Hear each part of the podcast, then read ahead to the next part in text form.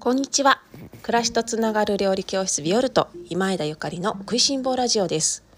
このラジオは岡山県岡山市にキッチンスタジオを持つビオルトがお送りする食いしん坊の食いしん坊による食いしん坊のためのラジオです。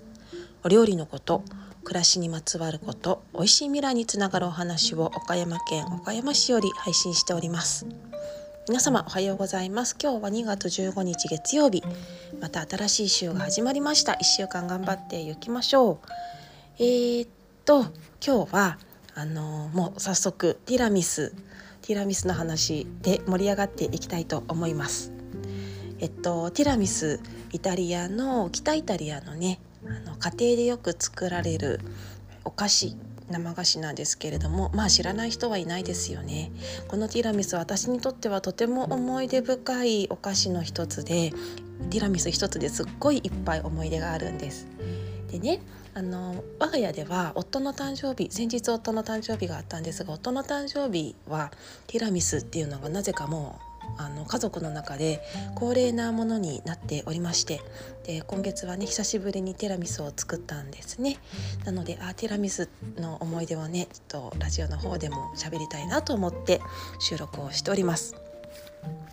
思い出いっぱいあるんですけれどもまずねえっとイタリアではなく香港での思い出一つ。えーと、昔香港に住んでいた時に私は実はね香港が苦手だったんですよ。香港が苦手だったの。何がなんかねそう香港に行きたくて行ったわけじゃなくって客室乗務員になりたくて香港に行ったのね。でそこで初めて香港っていう空気に触れて人々に触れてああこういう国なんだなって。でなんかね合わなかったのねそのやっぱりね香港って都会じゃないですかめちゃめちゃ都会なんですよねそしてなんだろうまあ国の成り立ちからとか歴史的にももう見ればね当たり前なんですけれどももう本当に世界の経済都市トップ経済都市ですから皆さんねあのお金を稼ぎに気にしに来てる人が多いんですよ。だからなんだろうねもうあの香港に住んでる人たちとかそれから香港に住んでる外国人の人たちなんかはうーんその暮らしを豊かにっていうか、まあ、豊かの意味がね違うんだよね。でお金お金お金っていう感じでで、まあ、すごくなんか全てにおいてスピードが速いしこのねせっかちな私が言うんだから相当ですよ。もうとにかくスピードが速いのでなんかね例えばエスカレーターとかの速度もめちゃめちゃ速いのすごいでしょ。エスカレーターの速度が速いって想像できますか？日本のエスカレーターよりも動きが速いんですよ。だからなんかちょっとあの戸惑うというかだんだん慣れてくるんですけどあの日本人が香港でエスカレーターに乗った時にあっと早っと思って怖いからついつい手すりをあって掴んでしまうような。で早い。もうとにかくいろいろ早いですね。そんな中ででも東京出身であの、まあ、大学時代は都会のあの大学にね行っていたので私もすごい歩くの早いんですけど今でもね岡山ではもうめちゃめちゃ早すぎるみたいでみんなについていけないって言われるぐらい歩くの早いんですけどもう香港本当にみんな早いからサクサクサクサクって感じなのね。でそうあらゆるものが早いでそういうのになんか私はうーんなんかハテナマークがいっぱいあってねで香港に住んでた時に友達と遊ぶってなったら日本人の友達かイタリア人の友達だったの。そうなんですよ。日本人の友達かイタリア人の友達と遊ぶことがすごく多くって。であのイタリア人のね友達は機内で会ったナンパみたいな感じですけれどもご夫婦でねあのイタリア人のご夫婦が新婚旅行でインドに行ってたのかな。その時にインドに入るのにパスポートをあのチェックというかパスポートごとに入国のえっとなんイミグレーションイミグレーションのカードがありますよね。ちょっと日本語がよくわかんないんだけど。でそのあのパスポートごとに種類が違うのであのどちらのパスポートお持ちですかみたいにみんなに聞いて入らなくちゃいけなくって。であのパスポートを見せてもらった時にお客様のパスポートを見せてもらった時にイタリアって書いてあったからは私の大好きなイタリアと思って話が進んで私ちょっとイタリア語を勉強してるんですみたいなイタリア語で喋ったりとかしてたら意気投合して香港に住んでるから帰ったら一緒に遊びましょうみたいになってでそれからイタリア人のねお友達とよく香港で遊んでたのね。私が作ったイタリア料理を食べてもらうとかあとまあ天ぷらとか食べてもらうこともあったんだけどあと逆に教えてもらうこともあった。あのリゾットとかティラミスとかを一緒に作って食べようっていうようなこともあってね。ですごい楽しい思い出がいっぱいあるんですよ。でそんな中あのある日ねそのお友達とティラミスを作ったのね。でティラミスを一緒に作ってでティラミスって絶対いっぱいできちゃうから食べきれなくってで「ゆかりさん」ってこのあと今日夜ご飯を食べにあの行くじゃんって言ってもう夜ご飯そのお友達も来るからこのティラミスレストランに持ってっちゃわないみたいに。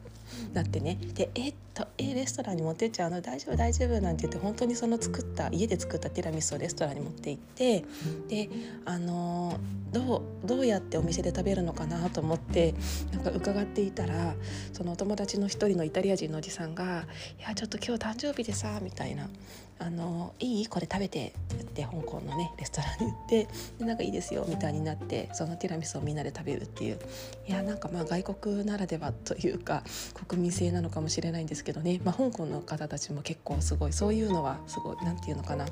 あのおおらかだからおおらかだからね。でみんなでティラミス食べたなっていう思い出があります。でティラミスといえばマスカルポーネチーズっていうあのチーズでね作るものなんですけれども私もずっとそれで作ってたのね。だけどね岡山に来てから私のティラミスは変わったんですよ。私のティラミスを変えたのは、えーと、岡山県真庭市蒜山蒜山でリコッタチーズを作っているイル・リコッタアロの竹内くんの、あのー、ティラミスを食べて以来私のティラミスが変わったのね。みんな知ってる？リコッタチーズって。あの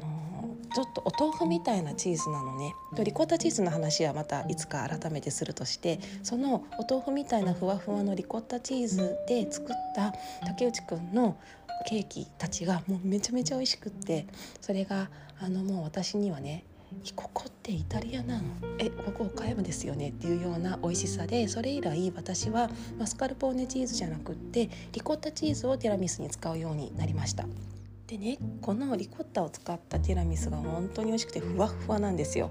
もうね私はマスカルポーネには戻れない、ま、戻らない。一生多分戻らないと思うんだけれどもマスカルポーネってすごくねっとりしていてクリームチーズ的なあの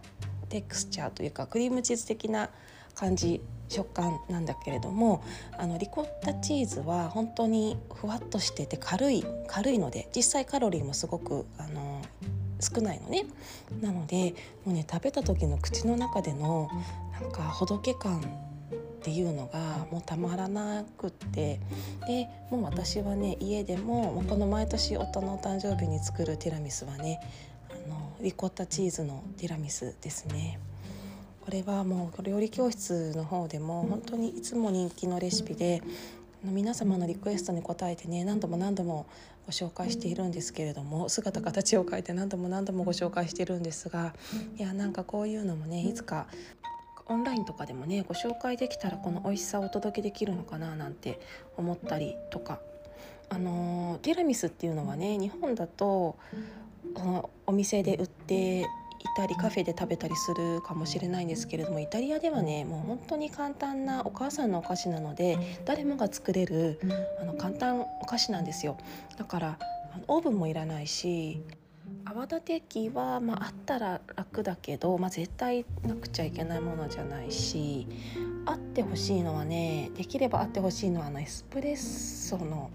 あのエスプレッソマシンかな？エスプレッソマシンっていうなんかあの大それた機械のものじゃなくって見たことあるイタリアのエスプレッソを入れるコーヒーメーカーマッキネッタっていうんですけれども夜間ですね。あのコンロにかけるエスプレッソを作るね。マッキネタっていうコーヒー専用の夜間があるんですけどそれがあるとエスプレッソがちょっと本格的になるかな。あのスーパーとかデパートでたまにイタリアのエスプレッソの粉とか売ってるんですけど、まあ、それ使うともうさらに本格的かな。もう超イタリアイタリアの香りっていう感じがするけれども、まあ、そのコーヒーまで手に入れなくてもマッキネッタさえあればイタリアになるかな、まあ、マッキネッタがなかったら逆にエスプレッソのイタリアの、あのー豆のねコーヒーで濃いめに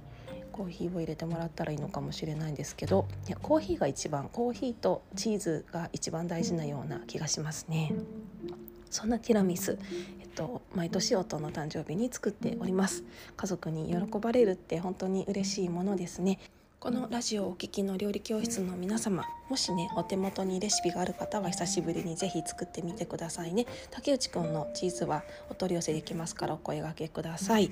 えっ、とレシピ教えてよっていう方ちょっと待っててください。どうにかこうにかいつかオンラインとかでもあのできたらいいね。オンラインじゃなくてもまあイベントとかできたら本当にいいんですけれどもまああのねいろいろやらなきゃねシナモンロールもやらなきゃいけないしねティラミスもやらなくちゃいけないしお忙しいですが美味しいことをいっぱいいっぱいしていきたいと思いますので是非フォローしていてください。それでは今日も美味しい一日になりますように暮らしとつながる料理教室ビオルト今枝ゆかりでした。